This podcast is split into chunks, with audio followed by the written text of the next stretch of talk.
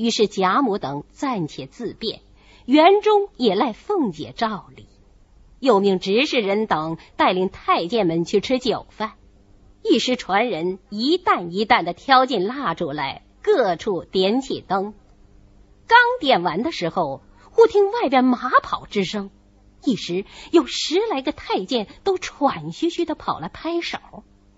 这些太监都会意，都知道是来了，于是各按方向站住。贾赦领合族子侄在西街门外，贾母领合族女眷在大门外迎接。半日静悄悄的，忽见一对红衣太监骑马缓缓的走来，到西街门下了马，将马赶出帷幕之外，便垂手向西站住。半天又是一对，也是如此，少时便来了10来对，才听见隐隐的鼓乐之声。一对对龙金凤煞，置以宫扇，又有削金皮炉焚着玉香，然后一把曲柄七凤黄金伞过来，便是官袍带履。又有执事太监捧着香珠、绣帕、树鱼、浮城等来。一对对过完，后面才是8个太监抬着一顶金顶金黄绣凤板轿缓缓行来。贾母等连忙路旁跪下，早飞跑过几个太监来扶起贾母、邢夫人、王夫人来。那板轿抬进大门，入仪门，往东去，到一所院落门前，有知府太监跪请下轿更衣。于是抬轿入门，太监等散去，只有昭容、彩萍等女官引领元春下轿。只见院内各色花灯闪着，都是纱绫扎成，精致非常。上面有一个匾灯，写着“体仁慕德”4个字。元春入内室，更衣完上轿进园。只见园中香烟缭绕，花彩缤纷，处处灯光相映，时时戏乐声喧，说不尽这太平气象，富贵风流啊！贾妃在轿内看到园内外如此豪华，默默叹息奢华过费。忽然又见知府太监跪请登舟，贾妃便下轿。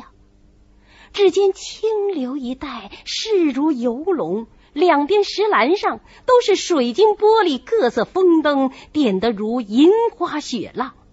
上面柳杏等树虽然没有花叶，却都是用各色绸绫纸绢做成花，粘在树枝上的。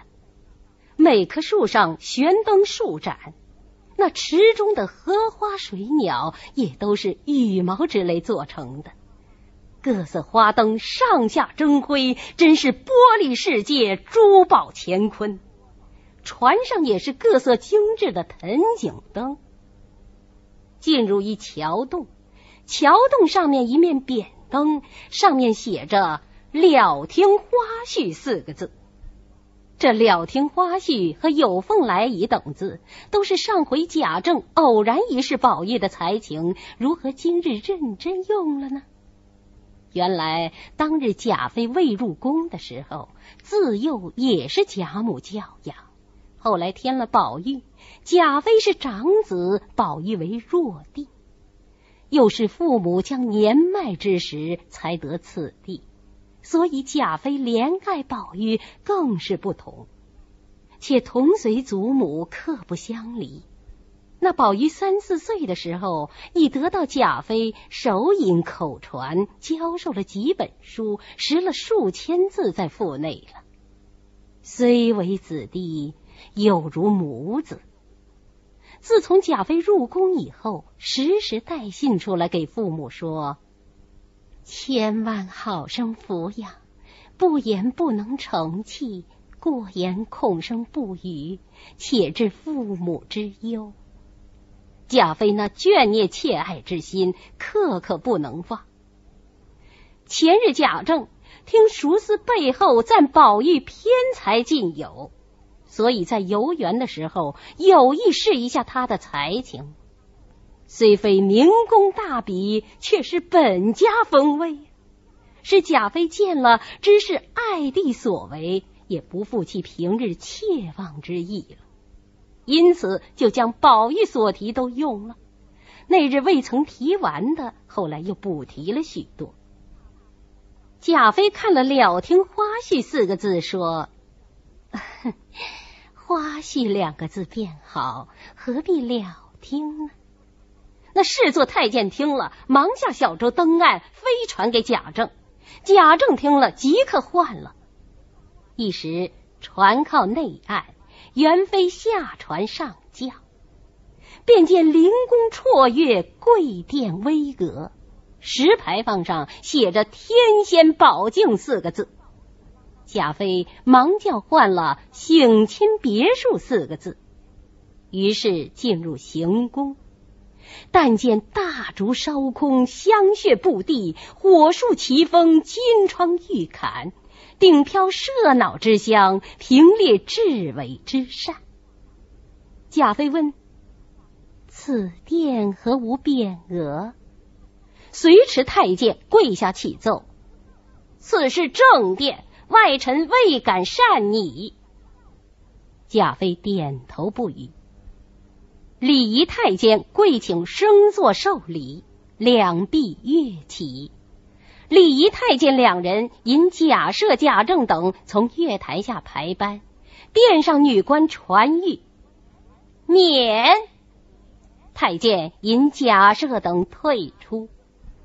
又有太监引荣国太君和女眷等从东街升月台上排班，女官再谕：免。于是隐退。礼仪太监跪请贾妃升座受礼后，献过茶，贾妃降座，音乐止，退入侧殿更衣，才被省亲车驾出园。到了贾母正室，想行家礼，贾母等都跪止不迭。贾妃满眼垂泪，才彼此上前见过，一手搀着贾母，一手搀着王夫人，三个人满心里都有许多话，只是说不出来，只管呜咽对泣。邢夫人、李纨、王熙凤、迎春、探春、惜春三姊妹等都在旁边围绕，垂泪无言。半天，贾妃才忍悲强笑，安慰贾母、王夫人：当日既送我到那不得见人的去处，好容易今日回家娘们一会儿，不说说笑笑，反倒哭起来。一会儿我去了，又不知多早晚才来。说到这句，不禁又哽咽起来。邢夫人等忙上来解劝，贾母等让贾妃归坐，又逐次一一见过，又不免哭泣一番。然后东西两府长家执事人丁在厅外行礼，两府长家执事媳妇儿领丫鬟等行礼。礼毕，贾妃问：薛姨妈、宝钗、黛玉因何不见？王夫人启奏：外眷无职，未敢擅入。贾妃忙命快请。一时薛姨妈等进来，又有贾妃原带进宫去的丫鬟鲍晴等上来叩见。贾母等连忙扶起，命人别是款待。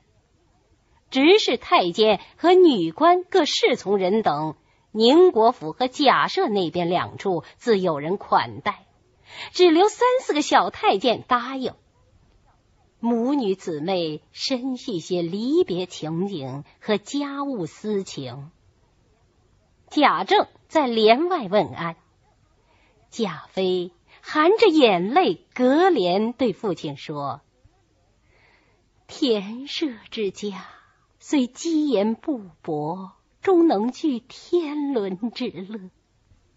今虽富贵已极，骨肉各方，然终无益趣。贾政也含着眼泪启奏贾妃，要自家珍爱，兢兢业业，勤慎恭肃，以示圣上，不负圣上体贴眷爱之隆恩。贾妃也嘱咐贾政，只以国事为重，暇时保养，切勿忌逆。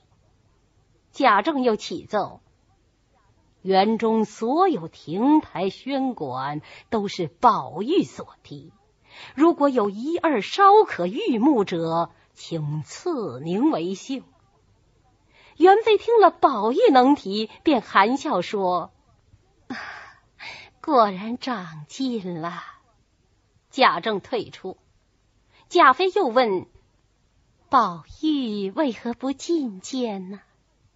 贾母启奏，吾欲止，外男不敢擅入。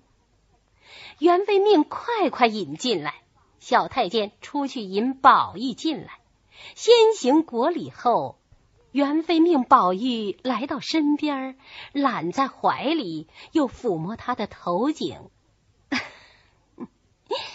比先前竟长了好些了。一语未完，泪如雨下。尤氏、凤姐等上来启奏，宴宴齐备，请贵妃游幸。元妃等起身，命宝玉导引，便同众人走到园门前。进园来，先从有凤来仪、红香绿玉、杏帘在望、横指清芬等处，登楼布阁，涉水缘山，百般跳栏徘徊。只见一处处铺陈不一，一桩桩点缀新奇。贾妃极加奖赞，又劝以后不可太奢，此戒过分之极。来到正殿，降谕免礼归座，大开筵宴。贾母等在下相陪，尤氏、李纨、凤姐等亲自捧羹把盏。元妃命传笔砚伺候，给她最喜爱的几处地方赐名。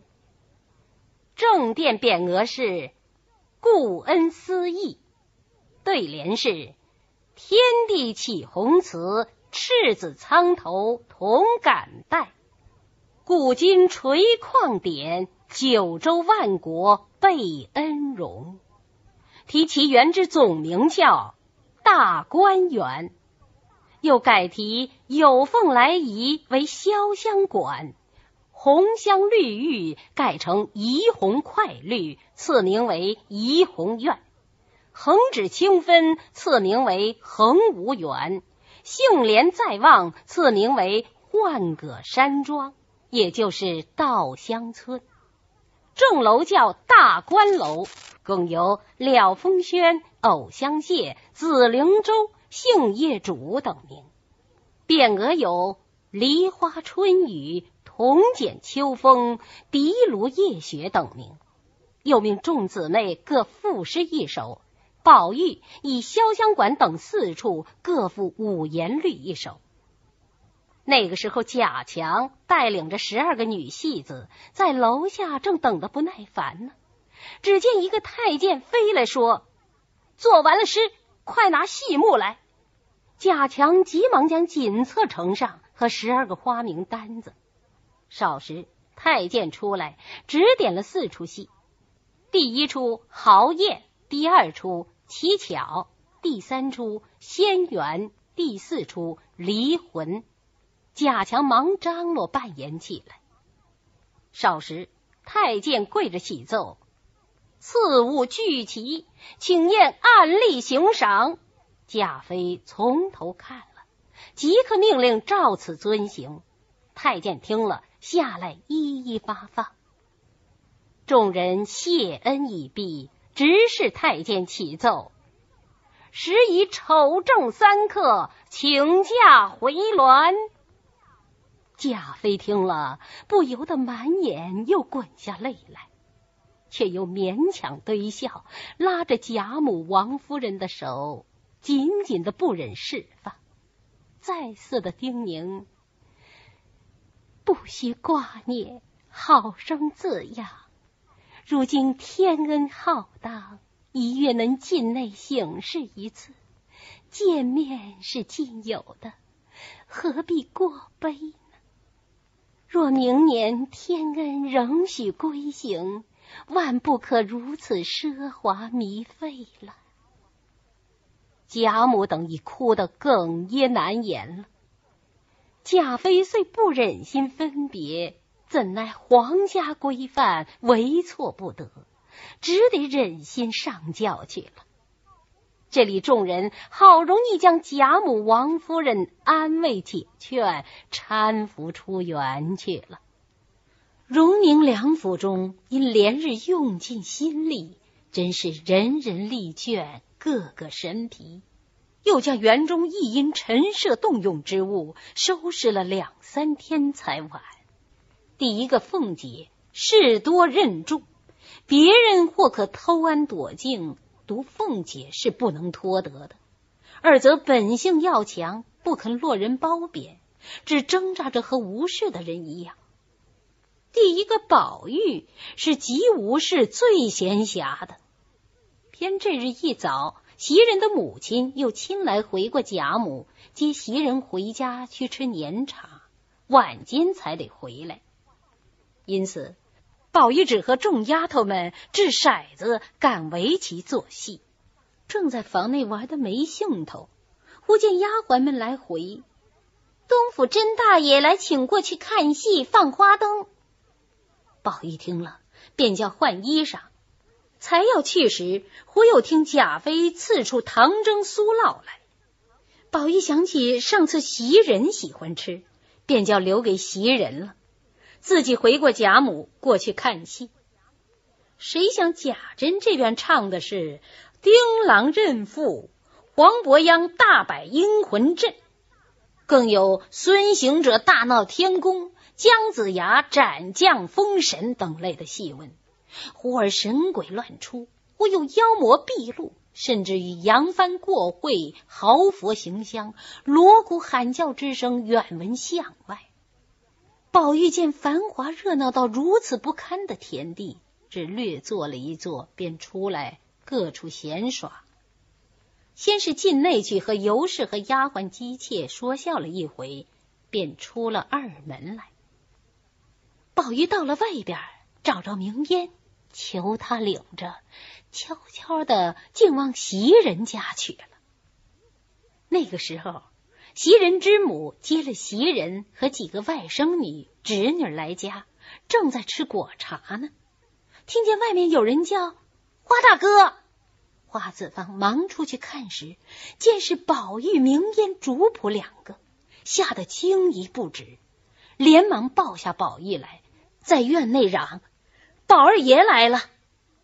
别人听见还可，袭人听了也不知为何，忙跑出来迎着宝玉，一把拉着问：你怎么来了？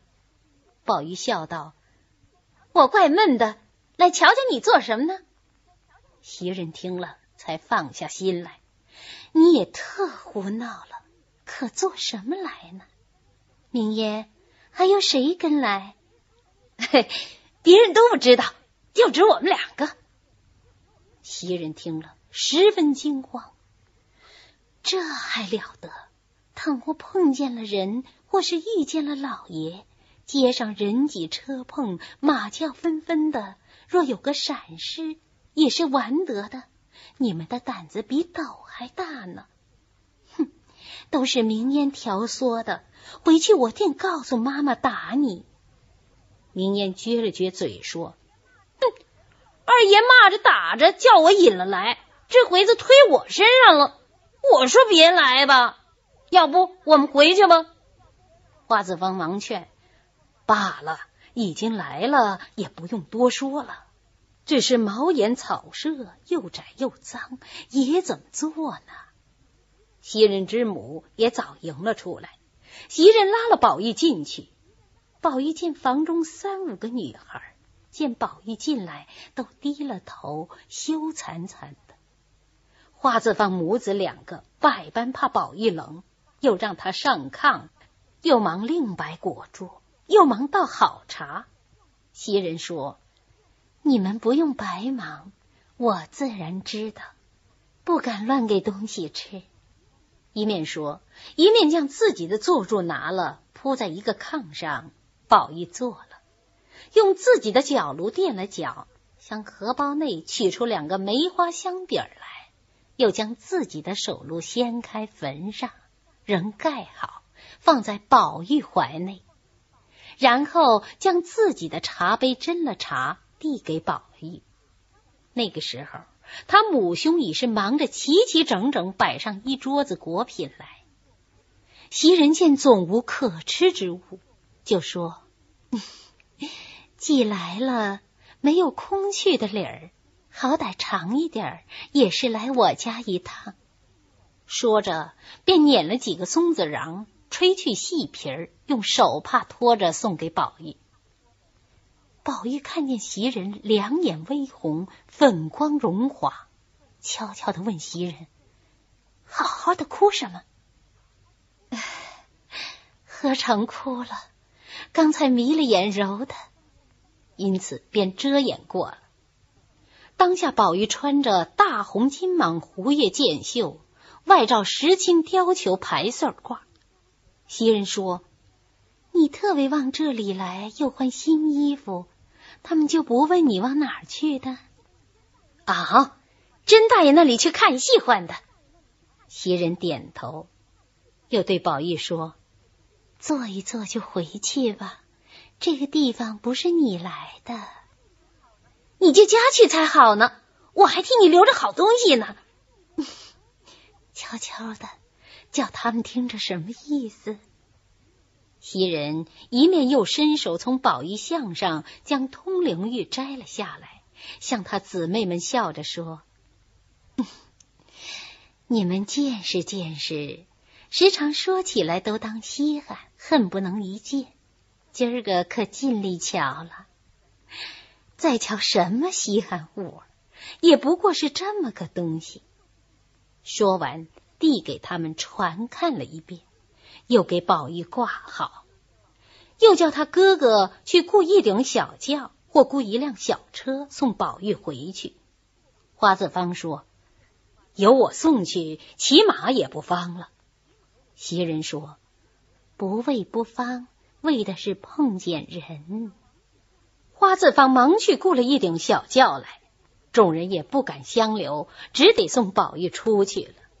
袭人又抓果子给明烟，又把些钱给他买花炮放，说：“不可告诉人，连你也有不是。”一直送宝玉到门前，看着上轿放下轿帘，花子方、明烟二人牵马跟随，来到宁府街，明烟叫停轿，向花子方说：“须等我同二爷还到东府里去混一混，才好过去的，不然人家就疑惑了。”花子方听说有理，忙将宝玉抱出轿来，送上马去。宝玉说：“倒难为你了。”于是仍进后门来。却说宝玉自出了门，他房中的这些丫鬟们都越发恣意的玩笑，有赶围棋的，有掷骰抹牌的，磕了一地的瓜子皮儿。这个时候偏生奶母李妈妈拄着拐杖进来请安，瞧瞧宝玉。